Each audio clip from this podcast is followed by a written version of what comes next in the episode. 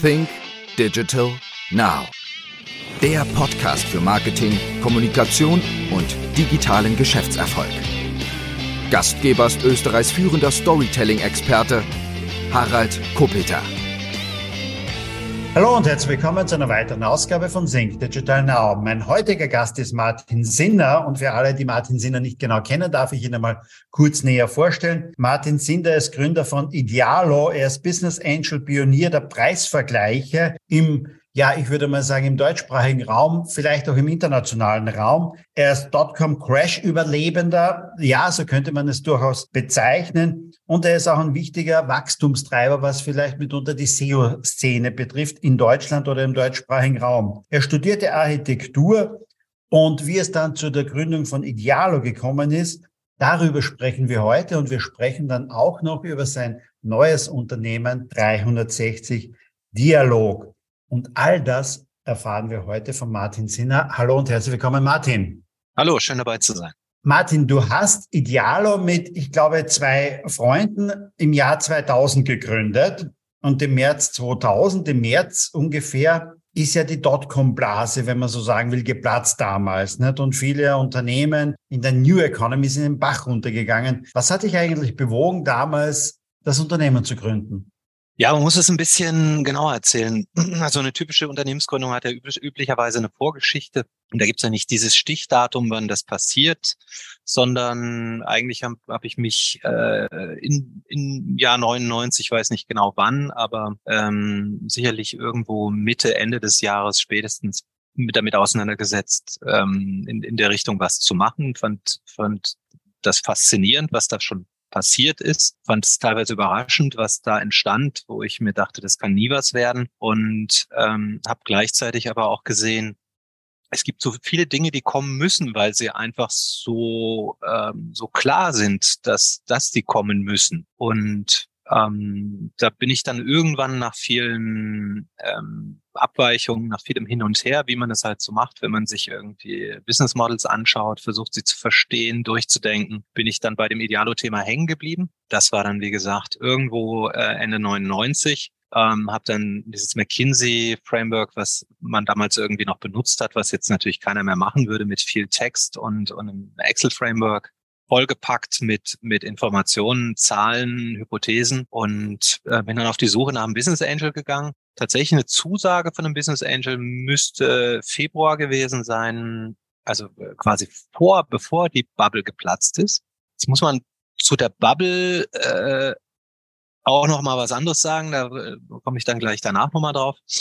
Ähm, der Angel hat mich dann natürlich schon gefragt, als es den Kursrutsch gab, inwieweit es einen Impact hätte und ähm, ich habe ihn dann eher andersrum gefragt, inwieweit es einen Impact sozusagen auf seine Entscheidung hat. Das war der Peter Jung, ähm, der sehr aktiv im Business Angel Netzwerk Deutschland war, der da, glaube ich, äh, schon einiges dazu beigetragen hat, dass zumindest mal die Rahmenbedingungen für Business Angel äh, in Deutschland, sagen wir mal, geklärt werden. Und am Ende der, der Peter Jung hat zu seiner Entscheidung gestanden, hat im Grunde des Investments sogar noch erhöht, weil da gab es dann äh, Zuschüsse von der KfW für Leute, die investieren und hatte an, anfänglich, glaube ich, 500.000 Mark zugesagen, äh, zugesagt und es wurde dann eine Million, also 500.000 Euro quasi. Ähm, umgesetzt haben wir es Anfang Mai, also quasi jetzt vor, vor ähm, 23 Jahren haben wir Idealo dann gegründet äh, bei Oppenhoff und Redler in Köln. Ähm, ähm, ich glaube mit dem Notar Adenauer. Und ähm,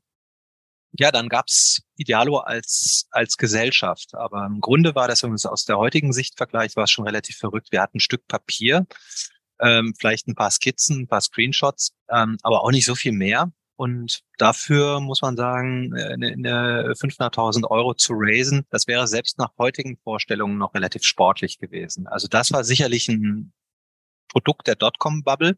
Zur Bubble selbst, das war ja mehr als nur so ein paar äh, Dotcoms, die überbewertet waren. Generell waren Aktien überbewertet. Ich erinnere mich einfach mal an die Telekom. Und was, was ja auch das Platzen der Bubble, das war ja nicht ein Platzen, das war ein ähm, Ausweichen, ein kontinuierliches Ausweichen von, von Luft sozusagen aus dem Ballon. Das ging bis 2000, äh, wie, wie lange ging das? Es ging ja, glaube ich, fast drei Jahre dann von 2000 bis 2003, meine ich. Also das Kurstief war ja erst 2003. Und das ist, warum es dann danach im Nachhinein so hart empfunden worden ist. Und das ist, was für viele Startups so hart war. Es war nicht so ein Platzen und dann, dann war man irgendwie so auf Reset, auf so einem neuen Level, sondern es ging ja drei Jahre nur bergab auf der, auf der Finanzierungsfront äh, sozusagen. Und Investoren sind immer so, die warten immer auf schöneres Wetter. Und wenn die drei Jahre auf schöneres Wetter warten, dann, dann werden die ungeduldig, oder? Na, die werden nicht ungeduldig. Die sind dann auch pleite gegangen, die meisten. Aber die Startups, die werden ja dann immer vertröstet. Eigentlich habt ihr was Cooles da gemacht oder sonst was, aber kommt doch mal wieder, wenn, äh, wenn die Sonne scheint. Ja. Und, und das dann über drei Jahre und so sind dann halt viele auch platt gegangen, die äh, im Grunde auf schöneres Wetter gewartet haben. Dann hat diese Krise eben viel, viel länger stattgefunden, als, als man das wirklich erwarten würde. Für uns war die Situation, greift quasi der nächsten Frage vor oder beziehungsweise die, was damit zusammenhängt. Klar, unsere Finanzierung, wir hatten eigentlich nicht geplant, mit der Million Mark hinzukommen. Und dann war aber irgendwann relativ klar, mehr gibt's nicht. Ja. Ähm, spätestens 2001 waren wir in der Situation, dass wir ernsthaft drüber nachdenken müssen, was machen wir jetzt eigentlich? Uns ging das Geld aus. Und oder, oder wie sehr fahren wir das alles runter? Und ähm, dann gab es bei dem Investoren durch das KfW-Darlehen auch noch so ein bisschen Druck. Die wollten von ihm Zinsen haben und so weiter. Aber wir haben dann Ende 2001 haben uns zusammengesetzt, haben drüber nachgedacht, wie ist die Situation und fanden unsere Situation operativ eigentlich ziemlich gut. Wir haben gesagt, wir kommen im Grunde auch durch wenn wir einfach nur wenig Geld ausgeben. Ähm, wir versuchen den Investoren jetzt zu helfen, ähm, diesen, diesen Druck von hinten von der KfW irgendwie wegzukriegen. Das haben wir geschafft, indem wir halt eine quasi Sanierung gemacht haben. Und ähm, dann war das Unternehmen Ende 2001 äh, im Grunde ohne viel Geld, aber ganz gut aufgestellt. Und was man ja auch nicht vergessen kann für so ein Unternehmen, was so einigermaßen schon was gefunden hat und kein Geld mehr burnt, es gibt ja auch keine Wettbewerber, die Geld bekommen. Das war eigentlich das, sagen wir mal, nette der, der, der Situation. Da fanden dann auch keine Finanzierungsrunden mehr statt. Es gab zumindest mal keine neuen Startups, die uns irgendwie Konkurrenz machen konnten. Das hat dann, glaube ich, zu der guten Entwicklung auch beigetragen, dass es sagen wir, so ein Playfield gab, auf dem im Wesentlichen Wettbewerber waren, die aus dem Cashflow gewachsen sind. Günstiger, Geizhals.at zum Beispiel, in Österreich gut bekannt. Und äh, wen gab's noch? Das sind, glaube ich, die wesentlichen, ja, die, die, die uns da so begleitet haben. Aber noch einmal zurück ins Jahr 99, die Idee vom Preisvergleichen.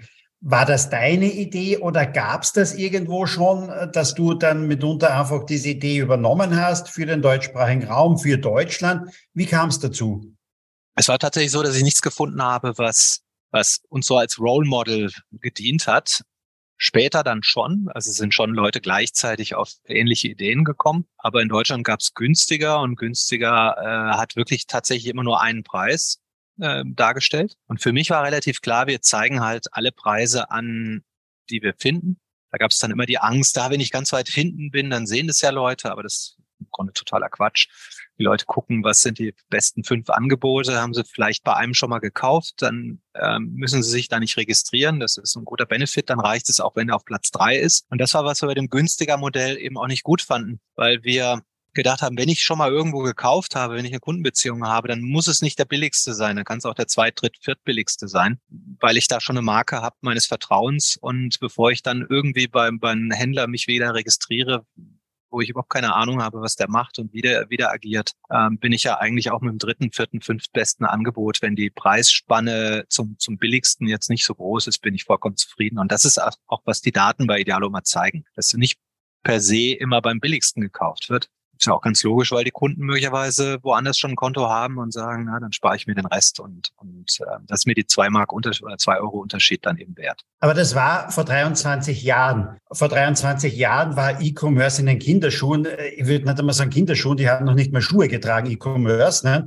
Ja. Also das war ja noch ganz am Anfang eigentlich, weil da hat, haben die wenigsten noch bei irgendwo bestellt, bei Amazon oder sonst etwas. Ne? Also ja. ähm, ihr habt, glaube ich, gestartet mit ähm, Consumer Electronic in diesem diesem Bereich. Aber Digitalkameras vor allen Dingen. Digitalkameras vor allen Dingen. Das war so das Ding damals. Das kam auf. Ähm, kann man sich jetzt nicht mal vorstellen, weil es alles im Handy drin ist. Aber damals war das das Segment schlechthin Digitalkameras. Und Wie, wie groß war damals der Markt? Wie viele ähm, haben sich überhaupt getraut, online zu bestellen oder haben die nur mal die Preise verglichen und sind dann eigentlich in stationäre, in den stationären Store gegangen? Es gab es definitiv auch. Äh, ähm, damit, damit haben die durchaus ihre Probleme gehabt, die stationären, ja, weil sie sagen, sagten, da kommt jetzt einer mit dem Preis. Ähm, in der Phase hat er dann haben ja dann viele Stores quasi verhindert den Handyempfang im Store dass man da äh, rumrecherchieren kann. Ähm, aber das sind so Phasen. Wenn ich die Phasen mal beschreibe, dann war die erste Phase des E-Commerce sozusagen, war Leute, die irgendwie eine Pöstchenware erworben hatten und ihnen war relativ klar, das können sie jetzt irgendwo, keine Ahnung, in Frankfurt, München in einem Store alles nicht wegdrücken. Dafür haben sie nicht die Laufkundschaft. Und Sie wussten, mit dem Sortiment müssen Sie sozusagen deutschlandweit ähm, quasi präsentieren. Umgekehrt gab es dann wiederum die Käufer, ähm, die, die genauso agiert haben. Und dann gab es damals natürlich nochmal ein sehr großes Problem der Trust sozusagen dazwischen, weil es gab viele dieser Trust-Elemente, Reviews etc. in der Form gab es noch nicht, so dass im, im Grunde Idealo mehr auch noch eine Funktion hatte. Wir haben jeden Shop im Grunde überprüft. Wir haben uns die Informationen vom Geschäftsführer, von den Gesellschaftern geben lassen. Wer steckt da eigentlich dahinter, bevor wir Leute gelistet haben? Also wir haben schon eine Due Diligence auf die Unternehmen gemacht. Trotzdem gab es da auch Fraud. Ähm, dann haben wir aber immer extrem schnell reagiert. Das war sicherlich auch immer noch mal ein Aspekt, wo wir viel besser waren als andere. Ähm, da waren bei anderen war, war der Fraud halt teilweise noch drauf, ja, wochenlang während wir den, den bei uns weggekriegt haben. Sobald wir was davon gehört haben, haben wir den delistet mal rausgenommen. Das, das waren die damaligen Probleme. Sehr viel Fraud, sehr viel Intransparenz, wenig Quellen, wo ich mich informieren konnte. Insofern hatte Idealo tatsächlich dann auch nochmal diese Funktion, dass die Shop-Reviews den Leuten sehr wertvoll waren, weil, weil, weil die überhaupt keine Idee hatten, wer ist denn da auf der anderen Seite? Wer ist der Händler? Ja, es gab auch viele Unternehmensdatenbanken, die es jetzt im Internet gibt, noch nicht, so dass man irgendwie auch nicht recherchieren konnte, wer sind denn da die Shareholder oder sowas. Das kriegt man jetzt ja eigentlich alles viel einfacher hin. Und da hatten wir, wie gesagt, eine sehr wichtige Funktion, da für die Hygiene im Markt zu sorgen, dass da kein Fraud war. Das war aber vielfach Handarbeit damals noch, oder? Handarbeit, Kopfarbeit, das war noch nicht automatisiert alles, oder?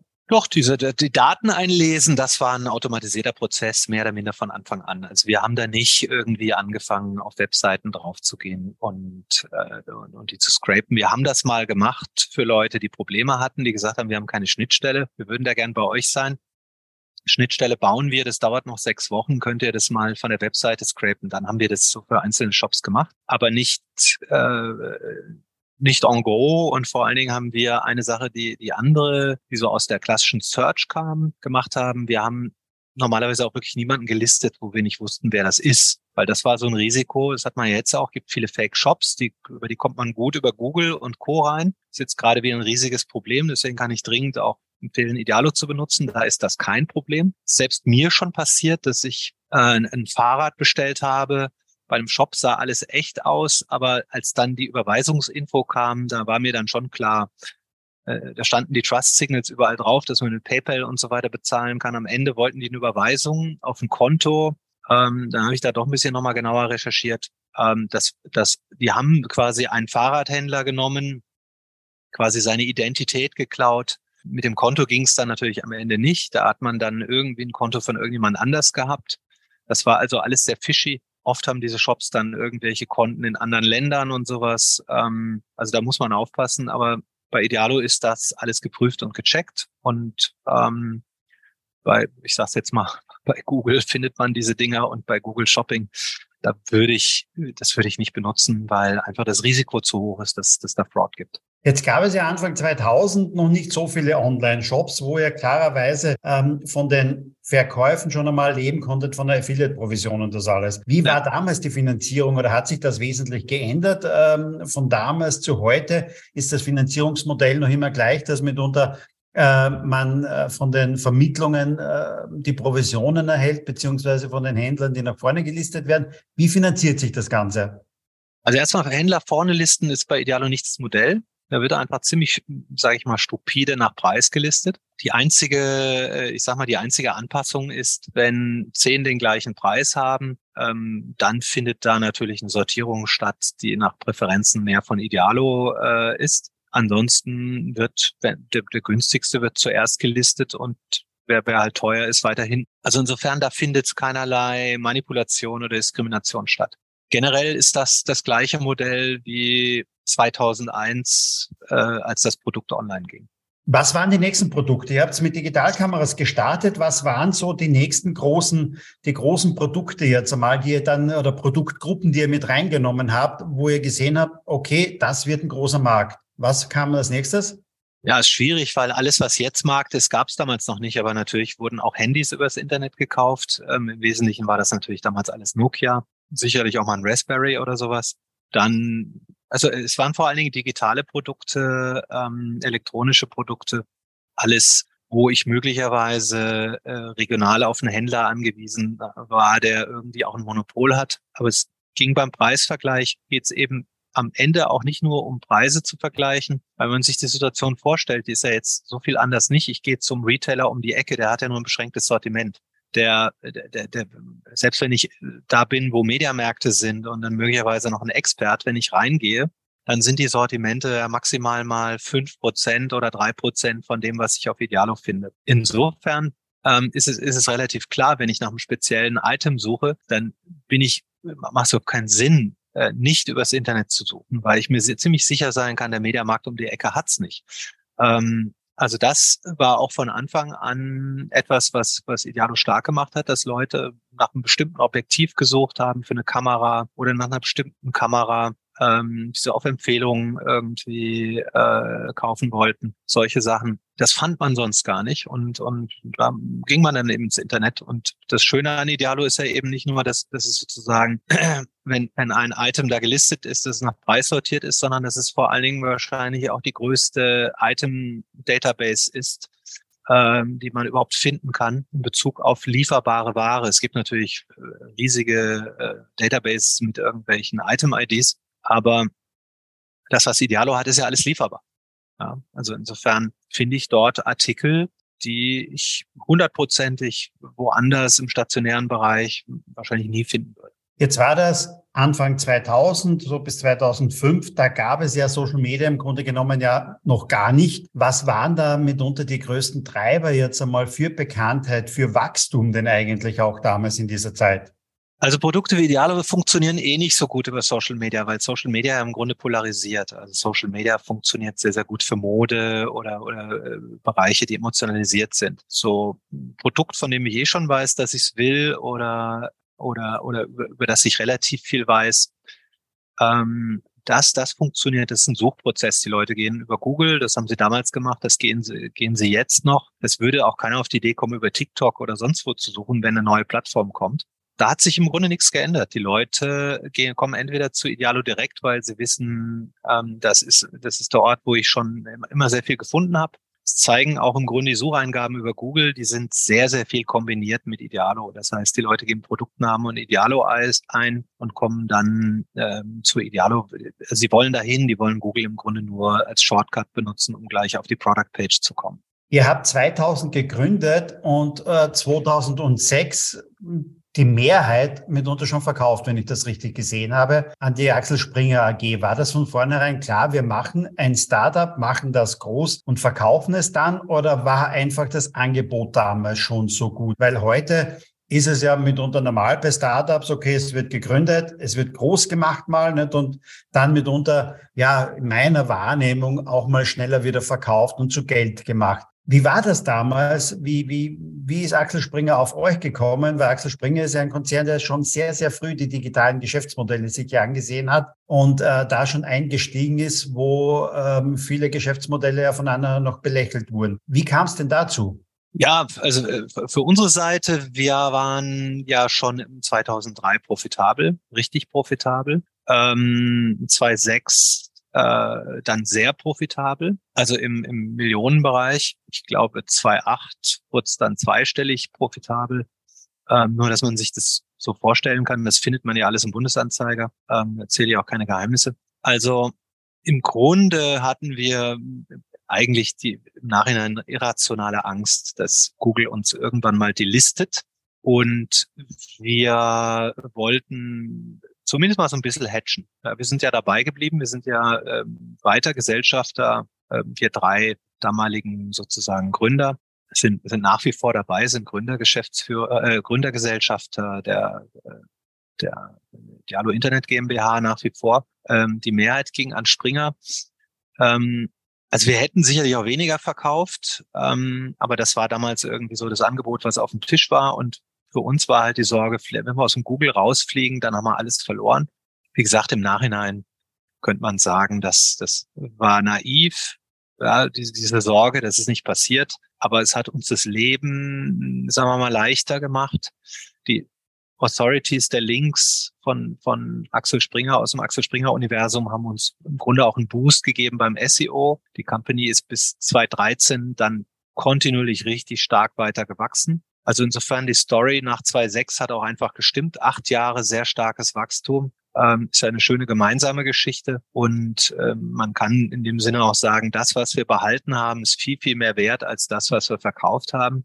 Ja, wenn ich in die Zukunft schauen würde, hätten wir die Transaktion nicht gemacht oder hätten wir sie vielleicht anders gemacht, weil wir, weil die war ein bisschen tatsächlich ein bisschen angstgetrieben, so nach dem Motto, was passiert, wenn das Unternehmen, das ist so abhängig von Google, äh, ja, was passiert da. Für Springer äh, ist das, ist das ja was anderes. Für Springer war das ein guter Einstieg in ein profitables Business mit, mit natürlich, das Risiko haben die auch gesehen, dass das passieren könnte, aber ähm, das, das haben die anders bewertet, weil für die ist es ja dann nur äh, 0,1 Prozent oder 1 Prozent oder was weiß ich von der P&L damals gewesen. Für uns war es ja unser, unser quasi unser, unser 100 Prozent Wert. Ja, wenn der weg gewesen wäre, dann wären wir sozusagen 100 Prozent unseres Vermögens los gewesen.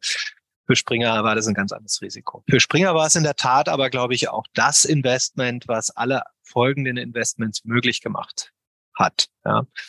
Die hatten kurz vorher in die PIN AG investiert und quasi ganz schnell wieder alles abgeschrieben. Ich glaube, wenn Idealo an die Wand gefahren wäre, dann hätten die, äh, hätten die gesagt, nee, das digitale Thema, das kriegen wir gar nicht hin. Insofern war Idealo, glaube ich, auch für Springer ein Glücksbringer und ähm, und ich glaube, alle Seiten sind am Ende durchaus zufrieden mit dem, wie sie es entwickelt hat.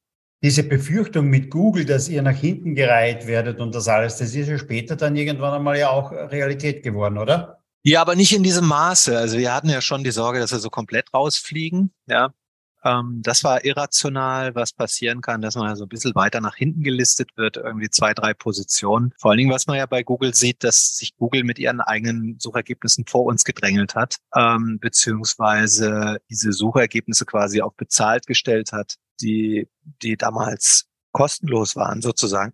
Entschuldigung. Das hat sich geändert, aber trotzdem, wir kriegen natürlich auch aus der normalen Suche von Google äh, immer noch viele Resultate, aber das Mix hat sich geändert. Für die meisten Resultate zahlen wir. Du warst dann von 2006 bis 2012, glaube ich, noch mit dabei bei Ideal und bist dann 2012 einmal rausgegangen, oder? Genau, bin ich ein Jahr in Silicon Valley mit, mit äh, zwei Kollegen von Springer. Genau, und dann 2013 bin ich zurückgekommen, dann war ich wieder in Deutschland. War, was waren deine Beweggründe, dann rauszugehen? Wolltest du mal was anderes machen? Ja, genau. Ich hatte Idealo jetzt im Grunde 13 Jahre waren es ja, 12 Jahre sozusagen als Firma oder als, als Geschäftsführer. Aber wenn die Vorbereitungszeit mitzählt, ich bin ja dann im September raus, waren knapp 13 Jahre. Ich denke, da kann man, da, da wird man dann irgendwann mal auch müde, das immer quasi immer das Gleiche zu machen. Wir haben das Geschäftsmodell ja auch nicht massiv verändert, ähm, komplett anders aufgesetzt. Nee, das war, das war einfach glaube, vielleicht Amtsmüdigkeit oder äh, irgendwie sowas, der Wunsch, was Neues zu machen. Insofern war das, da, da gab's gab, gab's nichts anderes irgendwie, was mich veranlasst hat, da rauszugehen. 2013 äh, dann das Jahr in Silicon Valley. War das das Jahr mit Kai Diekmann dort? Äh? Genau, Kai Diekmann, Peter Württemberger, ähm, Christoph Käse kam da noch dazu. Äh, war eine tolle Zeit, haben wir tolle Leute kennengelernt. Peter Thiel hat uns schwer beeindruckt, hat haben wir sehr oft gesprochen, hat uns, äh, waren bei ihm im Office, er bei uns, ähm, hat uns eigentlich das Zero to One Buch er erklärt, ähm, was da seine Gedanken sind, seine Hypothesen. Es war extrem spannend. Ähm, kurz danach kam dann das Buch, war dann wie so ein Déjà-vu. War sehr toll. Viel Zeit mit Mark Andreessen verbracht, auch sehr beeindruckend. Also einer von den großen äh, Venture Capital Fonds, nicht Andresen Horowitz, glaube ich, nicht? Einer, genau. einer der großen ja. Venture Capital Fonds, nicht? Also für Tech-Unternehmen mitunter. Ja. ja, das war alles super, hatten wir, hatten wir eine coole Zeit. Ähm, auch, auch das hat sicherlich noch gute Impulse für Axel Springer gebracht, auch wenn wir sozusagen operativ da gar nicht so viel machen konnten. Ja, es war, war tatsächlich wirklich ein Jahr Exploration, Themen mitbringen, in die Zeit fiel dann aber allerdings äh, das Airbnb-Investment. Das könnte man, also von Springer, das könnte man eigentlich so ein bisschen mit dazu zählen, obwohl das ist sehr, sehr stark äh, quasi, also ist nicht von uns betrieben worden. Da waren wir jetzt nicht diejenigen, die es umgesetzt haben, ähm, aber vielleicht den Spirit mitgebracht haben. Ähm, genau. Aber hast du damals dann Geschäftsmodelle gesehen, auch die du, wo du gesagt hast, ja, das kann auch bei uns funktionieren? Oder ähm, ist es generell so, dass man heutzutage sagt, das Geschäftsmodell muss gleich immer international funktionieren? Ich kann mir nicht etwas in Silicon Valley absehen und das vielleicht äh, übertragen auf einen deutschsprachigen Raum oder auf einen europäischen Raum. Ich muss sowieso immer gleich global denken. Ja, ich muss nicht immer gleich global denken, weil es gibt Geschäftsmodelle, die funktionieren regional äh, und es gibt Geschäftsmodelle, die funktionieren global. Also äh, generell Internetgeschäftsmodelle zielen ja quasi auf so eine Art Marktdominanz, weil am Ende, wenn du zu viel Wettbewerb hast, hast kein erfolgreiches Geschäftsmodell. Das heißt, du versuchst dir irgendwie eine Nische zu bauen. Und das Schöne äh, am Internet ist ja, dass ich eine globale Nische anbieten kann. Ich kann halt auf einem sehr spitzen Segment kann ich eine SaaS-Software anbieten, die, für die ich in Deutschland nicht genügend Kunden finde, für die ich aber global genügend finde und dann ein vernünftiges Geschäftsmodell habe. Also irgendeine Accounting-Software oder sowas,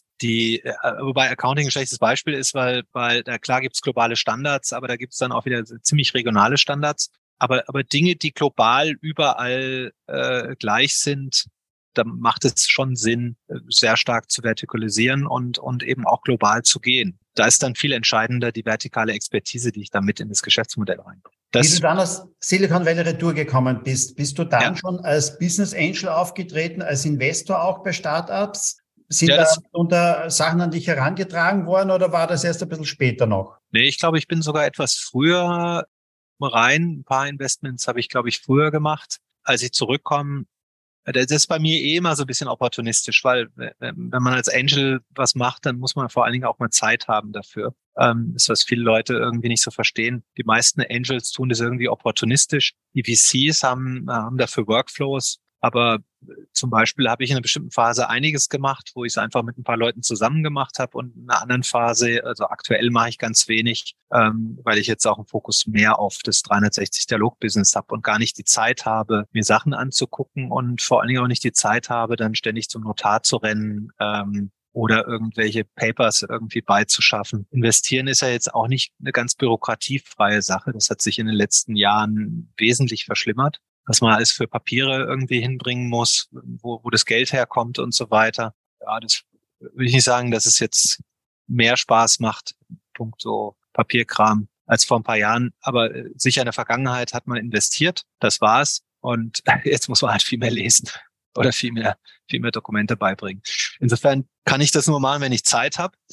Äh, und vor allen Dingen muss ich mich ja mit dem Business Model auseinandersetzen, ob ich das Gefühl habe, das ist irgendetwas, wo ich dran glaube oder wo ich nicht dran glaube. Ist es heutzutage schwieriger, weil du hast ähm, gesagt, damals äh, seit oder bist du mit ein, mit ein paar Zettel, mit ein paar Screenshots nicht mitunter äh, hingegangen und äh, hast Peter Jung überzeugen können, nicht? also äh, ich glaube eine halbe Million äh, D-Mark zu investieren mitunter. Würde das heutzutage in dieser Form noch funktionieren, wenn jemand zu dir käme, jetzt einmal mit ein paar Screenshots und äh, mit einem kurzen Konzept oder braucht es dafür schon viel, viel mehr? Nee, grundsätzlich würde ich sagen, es ist eher eine Frage, wer kommt. Ja, also es gibt ja einfach sehr gute Leute mit sehr guten Teams. Meist, also mit Team meine ich dann, dass das Founder-Team einfach auch sehr stark ist, auf allen Positionen gut besetzt ist. Und dann ist ja eher die Frage, traue ich denen zu, dass sie das, was sie da skizzieren, ähm, in der Lage sind umzusetzen. Und dann brauche ich nicht viel, um das Thema zu verstehen.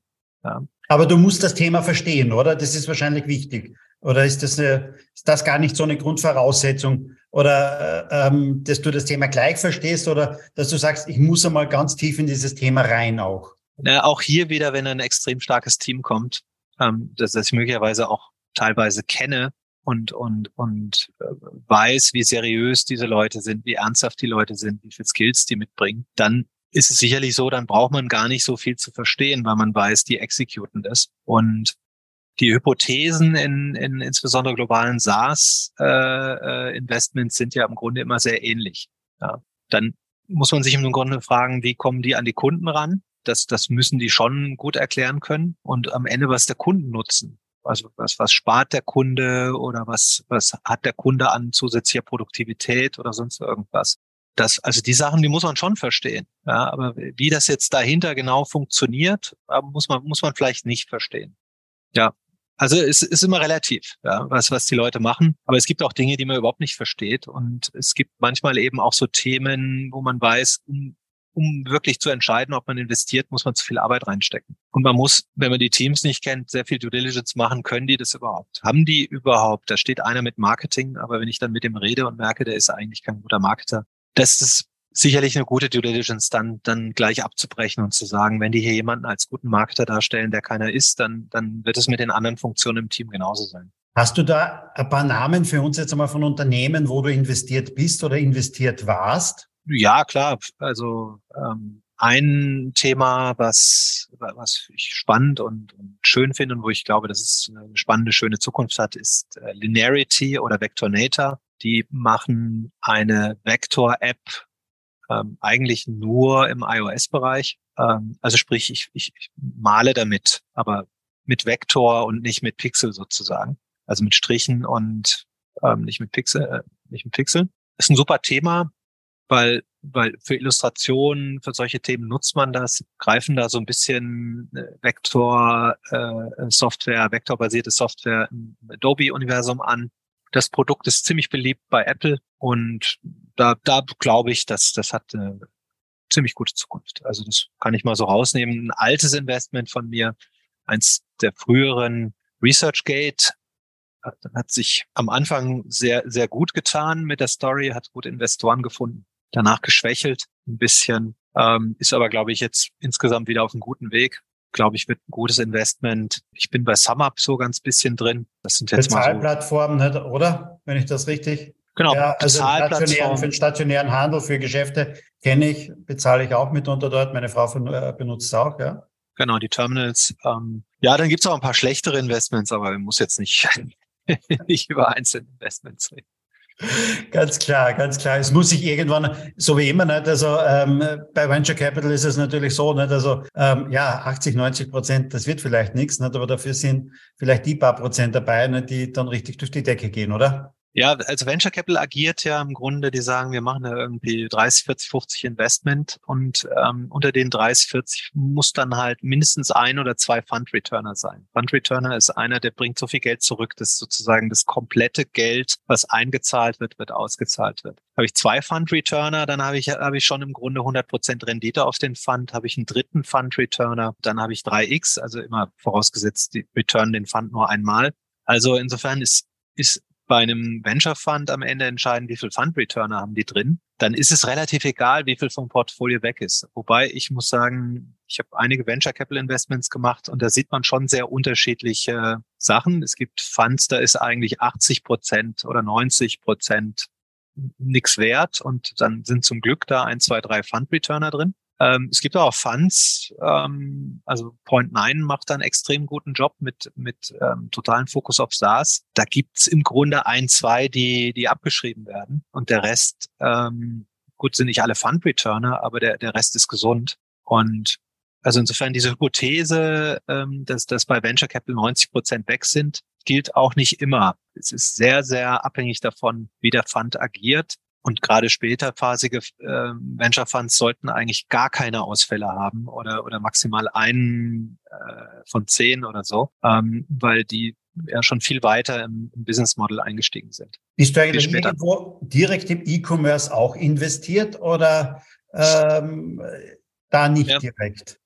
Ich habe auch ein schönes E-Commerce-Investment. Ich hatte mehrere, aber E-Commerce ist tatsächlich etwas, da geht viel pleite. Ja, weil, weil es asset-heavy ist, weil die Leute ja die Ware sozusagen finanzieren müssen. Bei E-Commerce-Investments, die ich hatte, ist zum Beispiel, wenn es Probleme mit der Ware gibt und ähm, am Ende sozusagen da vielleicht Fraud oder, oder irgendwas ist, kann es die ganze Firma gegen die Wand fahren. Das ist tatsächlich schon passiert. Ich habe ein sehr erfolgreiches Investment, Weißgolf, also Vizegolf, ein sehr schönes Investment. Die haben halt gesagt, sie, wird, sie spezialisieren sich auf die Golfbälle und so ein bisschen Accessoires drumherum. Aber im Grunde bauen die Subscriptions auf, wo sich Leute ihre Golfbälle bestellen. Ja, und die brauchen natürlich jedes Jahr im, im März, April, wenn das Wetter besser wird, brauchen die neue Bälle. Da wollen sie dann irgendwie auch nichts machen und irgendwie wollen sie ihr eigenes Logo drauf haben oder irgendwas Individualisiertes, damit sie die Bälle auch wieder finden. Das ist bei Golfbällen ja relativ wichtig, dass nicht alle die gleiche Marke benutzen. Das heißt, die haben halt gesagt, der, der, der Golfspieler, der will individualisieren, damit er seine Bälle wiederfindet, damit es keinen Streit um den Ball gibt. Ist sehr unangenehm, wenn alle drei mit dem ähnlichen Ball spielen, schlagen in eine ähnliche Gegend beim äh, und danach ist die Diskussion, wessen Ball das jetzt hier eigentlich ist. Ähm, und wenn dann noch ein paar Leute ihre Bälle verloren haben, dann ist das totale Chaos. Also insofern ist es schon ganz hilfreich, wenn man mit einem eindeutig identifizierbaren Ball spielt. Und das benutzen viele Leute weltweit. Da ist jetzt wahrscheinlich eine der größten Golfballmarken äh, entstanden, die es im Markt so gibt. Und ähm, ja, mit eigener Fabrik und so weiter.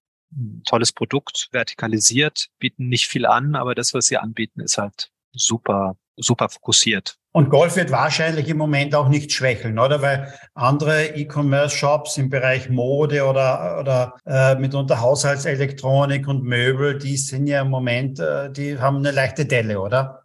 Äh, kann man per se auch nicht sagen. Also Möbel hatte ja während der Corona-Zeit äh, das Gegenteil von der Delle. Ja. Genau, richtig. Während der Corona-Zeit Gegenteil, aber die letzten Monate jetzt wird's schwieriger, nicht? Also für, für manche in dem Bereich Möbel, Mode und dergleichen. Ja, also, aber, aber kann, kann ich per se jetzt auch nicht sagen. Ähm, ich bin auch im Möbel-Startup investiert und die, die machen so, ähm, so ein bisschen customized Sachen und das, das ist dann teilweise immer abhängig äh, von Bällen. Also zum Beispiel, wenn ich mehr B2B mache, klar, das jetzt weil, weil sich auch durch Corona relativ viel geändert hat, ähm, die Leute mehr ins Homeoffice gehen, dass dann die Firmen da jetzt keine relevanten Nachholeffekte haben, ist auch klar. Aber ich glaube, damit muss halt jede Industrie leben, dass er so ihre Zyklen hatte auch. Ja. Das, das muss man schon irgend so ein bisschen einplanen, dass man mal irgendwie eine, eine gewisse Zeit überbrücken muss.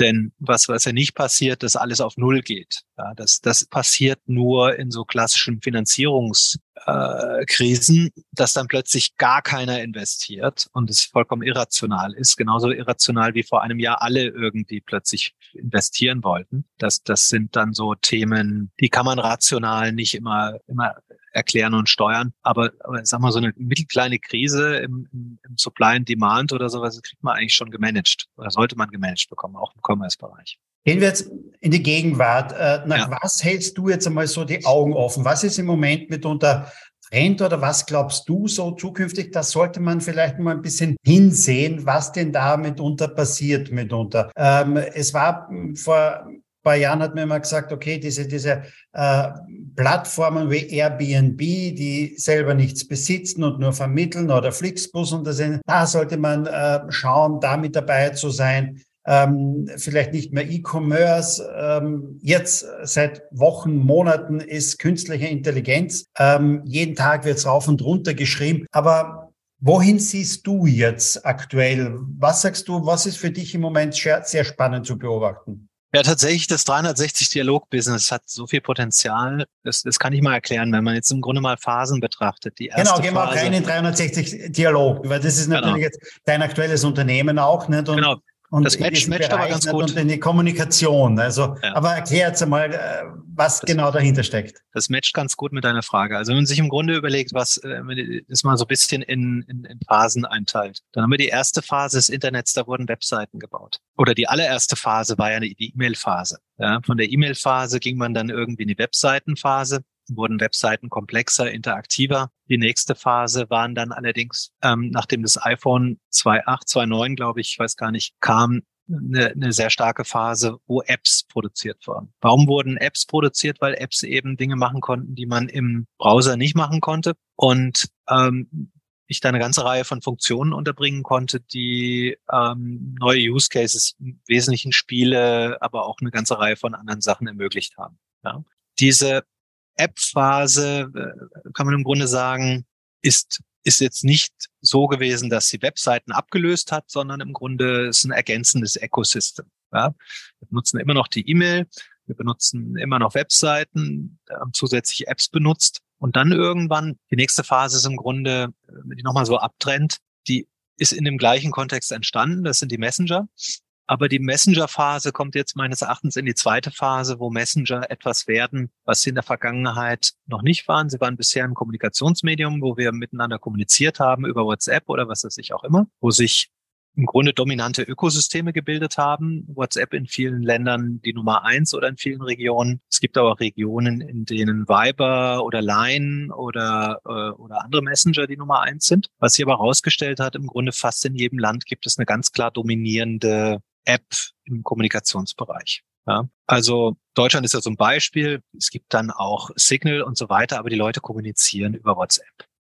So, also die Masse, wenn ich sage, die 90, die 90 Prozent. Verweigerer gibt's immer und überall. So. Und was jetzt im Grunde passiert, ist, dass auf diese Ökosysteme etwas entsteht, was, sagen wir, banal unter dem Label Business Messaging irgendwie stattfindet, aber wo im Grunde die zweite Ebene passiert. Das heißt, hier werden jetzt sehr, sehr viele Use Cases entstehen, die Apps ersetzen. Also wofür brauche ich die Lufthansa-App, wenn ich im Grunde alles, was ich in der Lufthansa-App mache, eigentlich im WhatsApp machen kann? jetzt mal so ganz abstrakt, Flug buchen, Flugbenachrichtigungen bekommen und so weiter und so weiter. Es gibt viele, viele Apps, die man sich sehr gut vorstellen kann, dass sie im Grunde als App nicht mehr gebraucht werden. Im Grunde fängt es mit Mobilität an, so einen komischen Roller zu mieten jeder, der das irgendwie ab und zu mal macht, weiß, er hatte zehn verschiedene Mobilitäts-Apps auf dem Handy. Ähm, jedes Mal, wenn ich einen Roller miete, muss ich erstmal die App aktualisieren. Dann fragen die mich nach neuen Kreditkartendaten, äh, gegebenenfalls irgendwie auch noch einer zusätzlichen Informationen, weil sie da irgendwie eine neue Policy haben. Ähm, das sind tatsächlich alles Dinge, die ich perspektivisch im Business Messaging sehe, weil sie dort viel einfacher zu handeln sind und weil ich die Verbindung sozusagen von Chat, von Automatisierung und gleichzeitig äh, sozusagen Nutzung, Buchungsprozess und so weiter dort mindestens genauso gut machen kann wie in der App. Perspektivisch sich aber Abläufe auch durchsetzen, die die Leute lernen, die, die quasi immer gleich sind. Ähm, und die Leute im Grunde auch erwarten, dass die Sachen dann eben in ihrem bevorzugten Kommunikationsmedium stattfinden. Ja? Ähm, ganz simple Sachen wie meinen Friseur äh, einen Termin zu buchen. Ja? Wie funktioniert das jetzt? Ich rufe an, dann muss der seinen, seinen, seinen aktuellen Prozess unterbrechen, stellt irgendwie einen Termin ein. Wie kann das in Zukunft funktionieren? Ich schicke eine Message oder wie funktioniert das schon, muss man jetzt einfach sagen, mit, mit vielen Kunden. Ich schicke eine Message. Dahinter ist eine irgendwie geartete äh, Chatbot AI, Conversational AI oder sonst irgendwas und, und spricht mit mir im Grunde den Prozess durch, bis ich dann halt meinen Termin habe. Wenn ich absage, äh, geht auch das in diesem Medium. Äh, Erinnerungen gehen in dem Medium. Ähm, wenn, wenn das Geschäft den Termin absagen muss, auch das äh, ist möglich. Oder Rückfragen ähm, dass möglicherweise der eine Friseur nicht da ist, ob der andere auch geht. Also solche Sachen. Das kann man wunderbar ähm, mit über Messenger machen und das kann man eigentlich ziemlich schlecht über eine App machen. Ähm, weil die allermeisten Apps, die ich habe, da habe ich die Notifications ausgestellt, ähm, weil sie einfach nur nerven. Und ähm, weil sie im Grunde auch von den Betreibern der Apps missbraucht werden für irgendwelche sinnlosen, äh, sinnlose Marketingkommunikation. Ja. Und das ist eben auf WhatsApp nicht der Fall. Ja, da mache ich dann eben nur die Chats, die mir wichtig sind. Und das Wichtige ist auch im Business-Chat, wenn ich einmal Stopp sage, äh, Stopp schreibe, ähm, dann ist, ist sozusagen die Kommunikation seitens des Businesses auch beendet. Das darf mich nicht mehr anschreiben. Ja. Wenn es tut, dann melde ich es halt als Spam.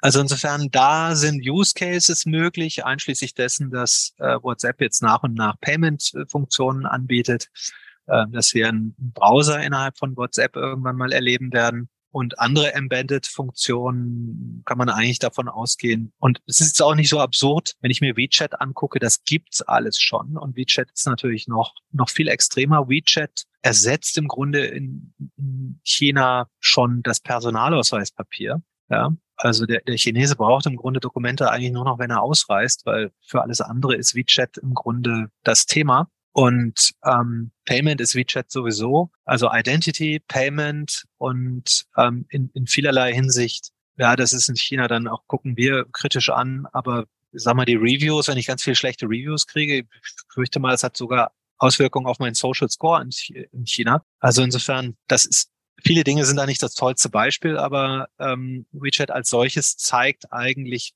wie mächtig ein Kommunikationsmedium ist, wenn es richtig gemanagt wird, wenn ich die Funktionen äh, da habe, die ich brauche. Ja, also meine Hypothese, das ist vielleicht nicht alles auf Deutschland gemünzt, aber wir werden viele Länder sehen, in denen Leute dann am Ende ihre U-Bahn-Fahrt nur noch über, ähm, über WhatsApp ähm, quasi organisieren, im QR-Code scannen und zack, das läuft dann alles seamless innerhalb von WhatsApp, indem sie auch verschiedene Identity-Themen äh, über WhatsApp machen, ähm, transaktionale Themen über WhatsApp. Und da wir haben ja vorhin über global und lokal gesprochen. Da ist es auch wichtig, nicht immer nur auf, auf Europa, auf Deutschland, auf Österreich oder was weiß ich, zu schauen, wie das hier gemacht wird. Auch insbesondere mal wegen der GDPR haben wir hier so unsere Spezifik, Spezifiken. Wenn ich mir anschaue, wie die Brasilianer oder die Inder mit WhatsApp umgehen, dann äh, weiß man, wie teilweise die Zukunft aussehen kann, aber auch wie wichtig diese Apps sind. Das heißt, hier entsteht meines Erachtens etwas, also sozusagen der nächste Schritt. Conversational wird in Messengern stattfinden. Und ich werde dann eben dahinter auch sehr starke AI-Komponenten haben, die, sei es in Customer Care oder sonst wo, ähm, sehr relevante Funktionen haben. Und ich werde zukünftig Businesses haben, die noch nicht technologisiert sind. Als mal einfach der Friseur, die in Bezug auf Frontend komplett sich von WhatsApp abhängig machen werden, äh, was Buchungsprozesse und so weiter angeht, weil es für sie einfach am einfachsten ist. Also da bin ich vollkommen bei dir. Also äh, ich glaube auch, dass das noch viel, viel größer kommen wird. Nur als Beispiel, meine Frau hat vor eineinhalb Jahren ein äh, Beauty-Salon eröffnet, spezialisiert auf permanente Haarentfernung mittels Laser. Und ja. wir haben seit Anfang an WhatsApp eingebunden, also eine Website und überall. Und ich glaube so, ich würde schätzen, 50 bis 70 Prozent der Kommunikation passiert über WhatsApp. Was natürlich auch klar ist, das ist ein Thema, nicht? wenn ich beispielsweise, ja, ich sitze vielleicht im Büro vor meinem PC oder so, nicht? Oder, und will einen Termin buchen für, für Haarentfernung jetzt, dann ist es ja. etwas, wo ich nicht anrufen will, weil ich will ja nicht, dass meine Kollegen mithören. Also mache ich das über WhatsApp. Klar, Ganz klar. Über den Chat, genau. Über den Chat. Und genauso am Wochenende. Nicht? Ich traue mir natürlich, Samstagnachmittag ein WhatsApp zu schicken, klarerweise, Anrufen würde ich Samstagnachmittag vielleicht nicht mehr oder sonntags. Aber per WhatsApp funktioniert die Terminvereinbarung am Wochenende genauso. Und genau. ähm, das ist eine tolle Geschichte einfach. Nicht? Also in diesem Bereich jetzt einmal funktioniert jetzt noch nicht. Das ist ein kleines Unternehmen, Einzelunternehmen, dahinter noch keine Automatisierung, aber die Kommunikation ist vorwiegend WhatsApp. Nicht? Und meine Frau ist sehr, sehr glücklich mit dem ganzen Kanal, weil aus meiner Wahrnehmung Leute auch immer weniger gerne telefonieren mitunter ähm, sondern lieber einfach eine Message senden. Und das sind tatsächlich die Trends, die ich da auch bestätigen kann. Also wir sehen es sowohl generational als auch generell. Ja, es gibt ganze Generationen, die äh, finden Telefonie als als irgendwie etwas Merkwürdiges und sind der ja. Ansicht, sie müssten nur mit ganz wenigen Leuten telefonieren. Alles andere hat eben möglichst nicht per Telefonie, sondern per Chat stattzufinden. Das ist, glaube ich, die eine Komponente aber, aber äh, durchgängig durch alle äh, Generationen empfinden wir halt bestimmte Dinge, wo man früher angerufen hat, jetzt als störend, würden nicht mehr anrufen, fragen, ob per Chat, ob jemand Zeit hat für ein Telefonat oder so, das ist vollkommen normal, äh, bevor man telefoniert. Also da haben sich Sachen geändert, aber du hast es ja gerade erwähnt, deine Frau benutzt wahrscheinlich noch wenig Automatisierung und genau das wird jetzt stattfinden, dass diese WhatsApp-Automatisierung im Grunde jedem Business angeboten wird. Ja. Und es wird eben stattfinden, dass Leute über andere Kanäle dann sagen, ja, ich, ich habe keine Lust, E-Mail, Telefonanrufe und WhatsApp zu machen. Ich mache immer jetzt nur noch WhatsApp. Ja, die sollen alle über den Chat. Wenn die mit mir sprechen wollen, rufe ich sie zurück. Dann sollen sie es aber über Chat mit mir vereinbaren. Dann guckt die AI im Kalender, ob da irgendwie ein Slot ist und dann rufe ich die in einem Slot zurück. Also das, das kann man sich eigentlich alles ziemlich gut vorstellen. Und wenn man jetzt im Grunde noch überlegt, wofür gibt es solche Firmen wie 360 Dialog? Das, worüber wir gesprochen haben, will ja nicht nur deine Frau perspektivisch machen, sondern das müssen große Organisationen machen, ähm, möglicherweise auch mit sehr vielen Nummern ähm, und die müssen das in ihre bestehenden Systeme integrieren. Das heißt, da muss es eben Anbieter geben, die dieses, äh, dieses Setup in, in, der, Lage sind, zu, bereitzustellen. Umgekehrt gibt es dann aber auch wieder Player, die den Kanal benutzen wollen für, ich sage jetzt mal, für Outreach. Ja, die brauchen dann sowas wie eine Marketing-Automation. Die können da aber nicht äh, Mailchimp oder sowas einsetzen, weil Mailchimp ja nur die Regeln sozusagen der E-Mail-Kommunikation befolgt, aber nicht der, der WhatsApp-Kommunikation. Wenn man Mailchimp jetzt dafür einsetzen würde, glaube ich, dann hätte man sehr schnell seine Nummer verloren, weil die Leute sie blocken. Ja. E-Mail wird eben nicht so als so intrusive äh, verstanden wie eine WhatsApp. Das heißt, da gelten ganz andere Regeln. Das heißt, Companies wie die 360 Dialog oder eben insbesondere die 360 Dialog, die eine der wenigen Companies, die ist, ist die so komplett auf WhatsApp äh, spezialisiert ist, liefern diese Bausteine entweder Businesses, 360-Dialog teilweise, ähm, aber eben vor allen Dingen nicht nur Businesses, sondern eben sagen wir mal, Enablern, Systemintegratoren oder Toolanbietern, die das in ihre Tools integrieren. Also 360-Dialog hat da eher so eine Rolle von, es jetzt vergleicht mit Bosch, die die Autoindustrie beliefern, ist 360-Dialog eine Company, die sehr viel Player in der Kommunikations- oder CRM-Industrie beliefert mit, mit den entsprechenden Tools, die sie brauchen, um WhatsApp-Kommunikation bei sich einzubilden, eine, einzubinden einerseits, oder wenn es dann halt ziemlich enterprisig wird, große Unternehmen wie Rewe, Aldi nutzen 360-Dialog, um die unterschiedlichsten Dinge mit ihren Kunden zu machen, also sie vor allen Dingen erstmal zu erreichen. Aber in, in der Perspektive wird es natürlich alles sehr viel stärker auch noch in, in individualisierte Kommunikation gehen. Also das ist mal ganz abstrakt, diese klassische, der klassische Flyer, manche nennen das auch Schweinebauchanzeige, lag früher immer der Zeitung bei, wird jetzt ein bisschen selektiver vertrieben. Ähm, Gibt es verschiedene Unternehmen, die sagen, wir wollen das gar nicht mehr als Papier distribuieren. Obi ja. beispielsweise letztes Jahr ne, hat ja das Flugblatt abgeschafft. Genau. Rewe auch sehr laut, ähm, also sehr, sehr äh, laut kommuniziert, also aus, aus der Nachhaltigkeit auch getrieben. Und Rewe hat sich dann eben für 360 Dialog entschieden ähm, und sagen, die Leute können sich über WhatsApp abonnieren und dann kriegen sie es halt zugeschickt. Und wenn sie es nicht mehr wollen, sagen sie Stopp. Ja. Ähm, so wie ich einen Aufkleber auf dem Briefkasten mache, wo auch Stopp draufsteht. Ähm, ganz simpel. Und ähm, das, das ist, glaube ich, ein gutes Medium. In der Perspektive werden wir da aber noch sehr viel Personalisierung sehen, weil ich sag mal so, die Dinger sind immer sehr unspezifisch. Da ist Fleisch drin, auch an den Veganer oder wer sich nur für Fleisch interessiert, kriegt die ganzen veganen Offers. Da kann man sicherlich noch mit dem Chatbot-Dialog den Flyer ein bisschen stärker individualisieren, bis hin, dass man äh, tatsächlich komplett individualisierte Angebote macht, weil man, weil man irgendwie merkt, dass dem Kunden das gefällt. Das wird da perspektivisch die Zukunft sein. In dem, in dem Aber gehen wir da vielleicht einmal rein auch noch ein bisschen zu den Regeln. Momentan oder ich muss mich ja in dem Beispiel, um dem Beispiel jetzt zu bleiben, bei Rewe ja anmelden dazu, dass ich das erhalten will. Genau. Ähm, wir haben es ja bei anderen Sachen, Social Media oder sonst etwas ja hm, bemerkt.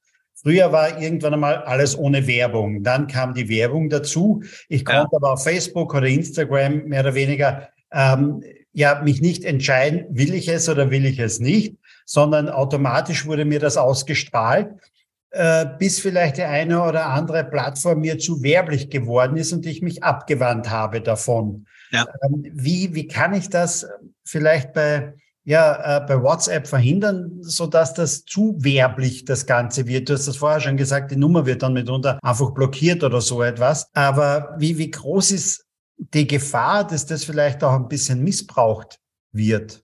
Also wenn ich WhatsApp missbrauchen will, muss ich eine Nummer anmelden. Ähm, kann ich natürlich, äh, es gibt Billig-Handynummern und dann schreibe ich halt irgendwie willkürlich irgendwelche Leute an und dann irgendwann wird WhatsApp meine Nummer sperren. Das ist so ein Weg, den ich immer machen kann. Ich, ich kann auch Leute willkürlich anrufen. Auch Telefonvertriebe, die uns anrufen, obwohl wir nicht wissen, wo wir da mal geoptet haben sollen, dass sie mich anrufen. Ja, die Telekom ist ja ein besonders aggressives Unternehmen, was irgendwie das ständige Anrufen von Leuten angeht oder Telekommunikationskonzerne. Kennen wir alles. Ja, aber wir haben leider hier bei diesen Anrufen immer nicht die Möglichkeit, Spam zu melden. Ja, bei WhatsApp kann ich das habe ich, gehe ich rein und sage Spam, ich blocke den, dann kriege ich nie wieder eine Nachricht von dem. Ich kann aber auch in der normalen Kommunikation sage ich einfach Stopp und dann kriege ich nie wieder eine Nachricht von dem. Also wenn der ein Interesse hat, dass die Kunden ihn nicht blocken oder als Spam melden, dann wird das Business eine Stopp bitte nicht äh, ausschlagen, weil sie sich sagen, was habe ich davon? Der will meine Informationen nicht. Also muss ich es ihm auch nicht schicken. Und im Zweifel, wenn ich es ihm schicke, ist der genervt und blockt mich, meldet mich als Spam. Das hat einen negativen Effekt auf das Scoring der Nummer bei WhatsApp. Und wenn das viele Leute machen, ist die Nummer tot. So, so, so einfach ist das. Es ist eine, ist etwas, was bei Telefonie oder bei E-Mail nicht möglich ist, weil es da keine zentrale Instanz ist, bei der ich mich beschweren kann. Aber bei WhatsApp habe ich doch alle Möglichkeiten. Das tun wir doch auch schon. Die nervige Tante habe ich auch geblockt jetzt mal. habe ich nicht. Aber, ja, aber, aber theoretisch könnte ich es. Und ähm, also es gelten die Regeln der One-to-One-Kommunikation. Und wenn zufälligerweise irgendjemand meine Nummer bekommen hat und, und mich ständig mit irgendwas anschreibt, was ja im privaten Bereich genauso passieren kann wie im geschäftlichen, bin ich doch in der Lage, es über WhatsApp einfach zu blocken. Von dem höre ich nie wieder was, wenn ich ihn geblockt habe. kriegt man das mal mit E-Mail hin. Der, der wechselt äh, die Versandadresse einmal die Woche und ich block den Spamfilter. Da brauche ich schon irgendwie zentrale Autoritäten. Ich brauche Pattern, die, die global auffallen. Ähm, das heißt, einer, aber wenn einer mich sozusagen individuell stalkt, kann ich es eigentlich nicht unterbinden. Mhm. Das, das geht bei WhatsApp. Insofern ist das meines Erachtens für, sagen wir mal, Premium-Kommunikation der viel bessere Kanal als E-Mail. Ja, weil, weil E-Mail hat relativ geringe Attention Span, während WhatsApp, wenn ich wirklich auf hohem Niveau kontaktiert werde, natürlich die Nummer vorher äh, freigegeben habe, ähm, ich wundervolle Kommunikation erzeugen über WhatsApp. Sie muss halt nur relevant sein. Das, das ist die Aufgabe des Businesses, relevant zu sein. Bei, bei E-Mail-Spam muss ich nicht relevant sein, aber es kostet nichts. Das ist kein Risiko. Da komme ich in Spam-Filter, nehme ich eine neue Versandadresse und dann geht, geht der Spaß wieder von vorne los. Mhm. Also insofern, da habe ich unterschiedliche Medien. Insofern zeigt sich ja auch, Telefonie kann ich auch nicht blocken. Ja, wird dann angerufen. Ich kann natürlich generell sagen, ich, ich, ich blocke alles, was komplette meine, meine komplette Telefonie und erreiche, lass mich dann nur noch über WhatsApp anrufen. Dann kann ich, kann ich blocken. Mhm. Was ist für dich so quasi die, die vielleicht sinnvollste oder schönste Anwendung jetzt für WhatsApp, die du dir jetzt einmal vorstellen könntest? Ich könnte mir jetzt auf die Schnelle mal vorstellen, weil du es gesagt hast, ähm, du kannst vielleicht öffentliche Verkehrsmittel U-Bahn fahren. Wenn ich irgendwo in einer neuen Stadt bin und ich gehe da runter zur U-Bahn, da stehen meistens vor den Automaten zehn Leute oder so etwas und es ist wirklich lästig, dort einen Fahrschein oder so etwas zu kaufen. Wenn ich das per WhatsApp machen kann, einfach einen QR-Code abzuscannen, dann geht das wahrscheinlich sehr viel schneller. Das wäre für mich eine tolle Anwendung äh, aus meiner Sicht. Was wäre für dich so eine schöne Anwendung, wo du sagen wirst, das würde ich mir wünschen, das äh, per WhatsApp machen zu können. Ja, lass mich so ein paar Cases aufzählen. Also das, den Case, den du erwähnt hast, den kann ich ja noch kombinieren mit äh, der Location für, keine Ahnung, zwei Stunden senden. Ähm, und dann werde ich in der Zeit getrackt und dann werde ich im Grunde nur nach Verbrauch abgerechnet. Ja. ja. Ähm, ich könnte natürlich an jeder Station auch einen QR-Code irgendwie machen. Das heißt, ich gehe in die Station rein, scanne den QR-Code, gehe wieder raus und, und werde dann auch wieder nur für Verbrauch äh, äh, abgerechnet. Und das pay vollkommen payment unabhängig, weil im Zweifel äh, gibt, gibt es Länder, wo meine klassischen Payment-Funktionen vielleicht auch Schwierigkeiten haben. Das heißt, äh, da habe ich schon, schon einen extrem hohen Nutzwert. Insbesondere dann, wenn es jetzt auch nochmal so proprietär wird und der, der, der Case vielleicht gar nicht bezahlt werden muss, sondern das Tracking irgendwelchen anderen Zwecken dient, sagen wir mal jetzt im Sportbereich oder sowas, ein Orientierungslauf. Ich scanne dann halt immer den QR-Code, wenn ich dran vorbeilaufe. Also solche spielerischen Cases. Ich glaube, das, das kann eine, eine ganz feine Sache sein die dann eben über WhatsApp seamless läuft. Kann ich auch über andere Themen machen, aber WhatsApp hat irgendwie jeder drauf und, und ähm, funktioniert irgendwie immer. Da habe ich die App auch immer, äh, halte ich immer aktuell. Das ist etwas, was sehr gut funktioniert. Klassische CRM-Use-Cases, ja, wo ich dieses Mix habe von, ich will da jemanden erreichen, der mir antwortet. Ein Operator auf Chat ist unter mit, mit Hilfe möglicherweise noch von AI ist teilweise 10, 20 Mal produktiver als jemand, der am Telefon den Telefonhörer abnimmt und mit dem Kunden reden muss. Weil der kann im Grunde, wenn er mit dem Kunden redet, kann er in der gleichen Zeit nichts anderes machen. Ja? Grundsätzlich AI unterstützt, kann ich wahrscheinlich in der gleichen Zeit, wo ich einen Call mit irgendjemandem habe, mindestens zehn Chats beantworten und, und möglicherweise sogar noch viel kompetenter, ja, indem ich dann halt dahinter noch ein bisschen AI habe, die für mich Antwortbausteine äh, zur Verfügung stellt. Kann, das kann das alles wahnsinnig schnell gehen. Also die Integration von Technologie, von AI in, in diese Prozesse ist viel, viel einfacher als sozusagen bei gesprochener Kommunikation. Ähm, andere Use Cases, die ich toll finde und sehe. Ich sage ja, Terminvereinbarung im KMU-Bereich ist etwas, ähm, was, was also diese Kombination von ich rede mit der Person und der, der Bot im Hintergrund macht irgendwas, was diese Kommunikation unterstützt. Ähm, diese, also diese hybriden Use Cases finde ich mega. Chats in WhatsApp sind extrem gut. Es gibt auch so eine ganze Reihe Advertising-getriebene Use Cases, ähm, die 360 Dialog zum Beispiel supportet. Ähm, 360 Dialog ist der einzige Player, der da auf der Conversion API drauf ist, der sozusagen, also WhatsApp nimmt das Thema End-to-End-Verschlüsselung ziemlich ernst. Das heißt, WhatsApp weiß eigentlich nichts, was in den Chats passiert. Das heißt, man braucht im Grunde so einen Player wie uns, die für das Business gucken, was passiert da im Chat und was kann ich da sozusagen drauf automatisieren. Dafür gibt es dann halt auch entsprechende APIs und sowas, die das halt, halt interpretieren. Da gibt es extrem schöne Cases im Lead Ja, wo ich versuche über, über Advertising auf den Facebook-Plattformen ähm, eine Audience zu identifizieren, nehme sie dann in den Chat und qualifiziere, finde raus, ob das überhaupt relevant ist, ähm, schicke sie möglicherweise dann irgendwann mal wieder raus. Aber ich nehme den Chat so als ein Baustein der äh, meinetwegen Customer Acquisition ähm, rein, speziell im Lead Gen. Nehmen wir mal Beispiel, ich suche jetzt eine, eine Baufinanzierung oder sowas. Das sind ja Sachen, wo ich dann auch konkret Fragen habe, wo ich mit, mit wenig Aussagen schon sehr gut identifizieren kann, was kann, was kann dem Kunden angeboten werden. Allerdings kann es sein, dass es dazu nochmal Nachfragen gibt. Also dafür ist so ein hybrider Chat, also hybrid meine ich jetzt mit einer zum Beispiel AI, also einer Automatisierung im Hintergrund und einem Agent ähm, meines Erachtens eine, eine, ziemlich gute Sache. Auch so Dinge wie eskalieren, wenn ich dahinter gute Software habe. Also sprich, ich habe so einen First-Level-Supporter, das geht in den Second-Level. Ja, das sind so die typischen Use Cases, die wir sehen, aber theoretisch kann ich mit WhatsApp auch mein Licht an- und ausschalten. Ja, es ist ja eine, eine Schnittstelle und wenn ich in, in, in der Kommunikation dann im Grunde habe ich, ein, ich sag mal jetzt eine AI, ein Chatbot dazwischen und dem sage ich jetzt über WhatsApp, schalte mal das Licht im Wohnzimmer aus. Ja, wenn, wenn ich da eine Home, eine Home Automation habe, dann wüsste ich jetzt nicht, was das Problem sein. Dann nehme ich WhatsApp als Interface ähm, und schalte zu Hause das Licht aus. Oder, oder ich sage WhatsApp, also ich habe eine Nummer, die meine Home, Home Automation ist und sage WhatsApp, bitte guck doch mal, ob, der, ob der Herd aus ist. Ja, solche Sachen werde ich in Zukunft sicherlich äh, über, äh, über so etwas machen. Da habe ich ja dann oft nochmal das Thema, dass ich Speech-to-Text auch machen kann. Das heißt, ich spreche es wahrscheinlich sogar in mein WhatsApp rein, muss dann nochmal gucken, vielleicht drauf gucken, ob das, was ich da reingesprochen habe, sich dann eben möglicherweise auch äh, vernünftig kommuniziert und sende es dann ab und ähm, also ob es richtig erfasst ist, das sieht man ja oft, wenn man mit Alexa und sowas spricht, dass es dann doch nicht so richtig verstanden wurde. Ähm, das äh, kann ich eine Prüfungsinstanz ja nochmal drüber fahren, indem ich mir angucke, bevor ich den, den als Text übersetzen lasse, bevor ich es dann absende.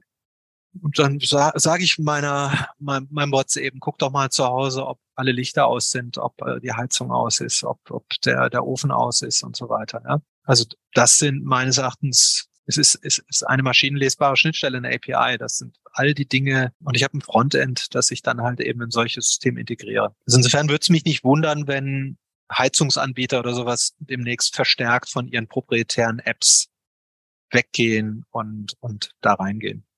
Also wenn ich das richtig verstehe, brauche ich in einigen Jahren 90 Prozent meiner Apps am Handy nicht mehr, oder? Ja, also das wäre das Ziel, oder? Kann, kann nur ein ganz einfaches Beispiel sagen. Ich habe eine App drauf, mit der ich meine Garage öffne ähm, und die funktioniert regelmäßig nicht, weil ein Update irgendwie gefahren wurde. Muss ich dann wieder irgendwas mit dieser App machen? Muss, muss er irgendein Opt-in geben oder sowas? Also ich, ich würde mir wirklich wünschen, dass die Firma Hörmann davon abweicht, mal eigene Apps zu produzieren. Die sind echt Müll und, und einfach quasi eine Nummer etabliert, auf der ich meine Garage aufmachen kann. Also sollte sich die Firma Hörmann einmal mit euch unterhalten am besten ja, ich weiß nicht, mit uns, klar. Wir, wir können da sicherlich helfen. Gibt, gibt auch noch ein paar andere. Aber ich, habe das ja eben auch gesagt, wir sind so ein bisschen Bosch, ja, wenn man das so vergleicht. Wir sind nicht Mercedes, stellen viel Technologiefirmen äh, zur Verfügung. Also vermutlich wäre der Workflow eher, äh, aber bei Hörmann, die stellen wahrscheinlich ihre eigene Software her, dann wird's passen. Aber dass man mit so einem Enabler äh, arbeitet, der auf unserer Plattform agiert. Und aber da helfen wir in der Regel dann auch die, die bei uns anfragen und sagen, finden den den richtigen Partner von uns, den richtigen Systemintegrator oder oder oder Toolanbieter.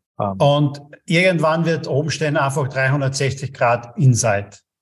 Siehst du, jetzt hast du falsch gemacht. 360, 360 Dialog Inside, Inside, jetzt habe ich es komplett falsch gesagt. Ja. Aber, ähm, äh, so wie es Intel ja mal gesagt hat, Intel Insight, ne, also wird irgendwo umstehen, 360 Dialog Insight, oder? Ja. Das wäre vielleicht das Ziel, oder? Weil, weil, weiß ich nicht, in, in, in den Themen ja, aber generell muss man ja sagen, dass das, was wir machen, sozusagen eine Abstraktions- oder eine, äh, das nennt man ja Middleware typischerweise. Also ein Teil dessen, was wir machen, ist klassischerweise Middleware. Es gibt ja ganz viele Firmen, die so eine typische Middleware hinstellen, auf der dann andere Firmen ihre Use Cases schneller bauen können. Mhm. Ja, da sind, sind wir jetzt nicht ein untypisches Segment. Ja, also insofern äh, wäre wär schön, wenn das so wäre, aber ich glaube, das sieht man sehr oft nicht, dass da eine Oracle darunter liegt oder eine Salesforce oder sowas unter irgendeiner äh, anderen Software. Ähm, und ich glaube, das werden die Leute mit uns auch nicht kommunizieren. Das ist irgendwie. Aber manche tun es tatsächlich. Wir haben Partner, die sehr stolz darauf sind, mit uns zusammenzuarbeiten und denen es sehr wichtig ist, ihren Kunden zu zeigen, dass sie mit uns zusammenarbeiten. Lieber Martin, das war ein sehr ausführlicher Podcast, aber auch sehr, sehr interessant, einen Einblick in die digitale Welt, vor allem äh, von jemandem, der mit unter 25 Jahre ein, ein, großer Bestandteil einer digitalen Welt ist. Und das war natürlich sehr, sehr interessant. Denn auch ähm, zum Abschluss vielleicht noch zwei, drei ja, äh, persönliche Fragen zu deiner digitalen Welt. Ähm, du hast ja noch einige Apps auf deinem Handy oben, wie du gesagt hast, auch, weil du sie noch musst. Aber was sind so deine drei Lieblings-Apps auf deinem Handy? Oh, ich guck mal hier auf den Screen, das ist immer am einfachsten. Natürlich habe ich hier WhatsApp drauf. Ähm, wegen der Kinder habe ich äh, Spotify und YouTube drauf in der Subscription, also werbefrei. Ähm, Google Home habe ich drauf. Ja, ähm, das, das ist gerade mit Kindern dann auch immer ganz cool. Gut, Google Calendar ist bei mir drauf. Die Schach-App, das sind so die Sachen, ähm, der Taschenrechner, das ist so ziemlich abstrakt. äh, und natürlich das Google Drive, um, um sozusagen auf die, auf die Firmen, aber dann eben auch sozusagen, ich habe ja im Grunde nichts mehr auf dem Computer, auch privat nicht, um auf die Dokumente jederzeit zurückgreifen zu können. Das sind so, und die Podcast-App übrigens. Ja. Ganz ähm, wichtig. Höre ich regelmäßig Podcasts und eine ganze Reihe von Business-Podcasts, sei es englischsprachige, ein paar deutschsprachige, auch bei euch ab und zu mal reingehört. Ja, das ist so, wenn man dann irgendwie doch mal irgendwo sitzt und, und länger nichts machen kann, ist Podcast einfach eine ziemlich coole Geschichte für einen Flug oder für Ja, deswegen gibt es ja meinen Podcast, weil ich selber ein Podcast-Fan äh, bin. Ich habe irgendwann vor über zehn Jahren oder so ähm, ein iPad gekauft und da war ja damals die Podcast-App ja vorinstalliert schon. Und ja. da bin ich immer auf Podcasts draufgekommen erst und ähm, seitdem höre ich regelmäßig Podcasts. Gehen wir kurz vom Podcast weg zum Buch. Wie konsumierst du ein Buch? Klassisches Buch, Kindle oder Hörbuch?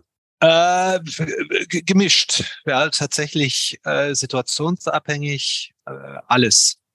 Also wenn, wenn ich, äh, ich sag mal jetzt am, am Strand liege, tendenziell eher Buch und nicht Kindle oder oder ich sag mal jetzt irgendwo am Pool oder sonst wo. Im Bett tendenziell wahrscheinlich eher Kindle oder sogar auf dem Handy die Kindle-App. Ähm, und aber in, in anderen Situationen, ich höre auch einige Bücher dann äh, als Hörbuch auf der, sozusagen auf der Hörbuch-App dann. Ähm, teilweise auch auf der Podcast-App sind ja auch bei Spotify relativ viele Bücher drin, ähm, die man dann einfach auf Spotify hören kann. Ja. Jetzt bist du ein digitaler Mensch oder in der digitalen Welt zu Hause, aber wenn du ein kleines Wehwehchen verspürst, fragst du da vorher Dr. Google oder schreibst du in deinem Fall eine WhatsApp an deinen Hausarzt? Ja, die, äh, das Problem ist mit WhatsApp, der Hausarzt kann es ohne Technologie, wie wir sie liefern, jetzt noch nicht benutzen, ja, weil es gegen die GDPR verstößt. Es ist aber auch ganz lustig, weil ich schon mit Ärzten zu tun hatte, die sagen, ich darf WhatsApp-Kommunikation nicht machen. Eine Ärztin hat mir dann Signal angeboten, dann habe ich sie gefragt, haben Sie auf dem gleichen Handy eigentlich WhatsApp drauf? Äh, sagt sie ja der, der Verstoß ist ja nicht, dass ich WhatsApp benutze, der Verstoß, dass ich WhatsApp drauf habe und WhatsApp Daten überträgt. Also sie verstößt gegen, gegen die GDPR oder DSGVO äh, schon ohne WhatsApp zu benutzen. Ja, weil es auf dem gleichen Handy drauf hat und die Daten dann halt einfach übertragen werden aus dem Telefonbuch und da eben Patientendaten tatsächlich bei ihr eingespeichert sind. Habe ich gesagt, soll sie aber ignorieren, wird, wird sowieso keiner verstehen, verstehen halt nur so ein paar Leute wie ich. Ja, also ich hoffe mal, dass wir da hinkommen, dass die Kommunikation mit Haut, äh, mit Hausärzten etc. Äh, wesentlich einfacher und auch über WhatsApp möglich ist. Aber die müssen sich dann entsprechend technologisieren. Das äh, Setup, was sie jetzt haben mit WhatsApp auf dem Handy, funktioniert nicht ähm, aus, aus juristischen Gründen. Abgesehen vom juristischen, ähm, gibst du es eher mal im Google Suchschlitz ein oder kontaktierst du den Hausarzt, in welcher Form auch immer? Ja, wir haben ganz guten Hausarzt, äh, schon Hausarzt, den, den kann man kontaktieren. Ähm, aber es gibt natürlich schon so Situationen, wo man auch Dr. Google mal nachfragt. Ja. Aber Lieber ich bin jetzt kein Dr. Google, äh, also ich äh, sehe das immer, immer skeptisch und ähm, empfehle es auch jedem, aber ist ja oft so, beim Arzt hat man ja oft auch eine zweite Meinung. Da geht man zum einen, dann geht man nochmal zum anderen, wenn man irgendwie im Ergebnis nicht so ganz klar ist oder sich nicht richtig zugehört fühlt ähm, das, so ist das halt heutzutage. Lieber Martin, herzlichen Dank für das ausführliche Interview, den ausführlichen Podcast-Talk. Da waren sehr, sehr viele sehr interessante Antworten mit dabei. Herzlichen Dank dafür. Gerne. Das, liebe Hörer, war eine weitere Ausgabe von Sync Digital Now. Wir hören uns demnächst wieder. Bis dann.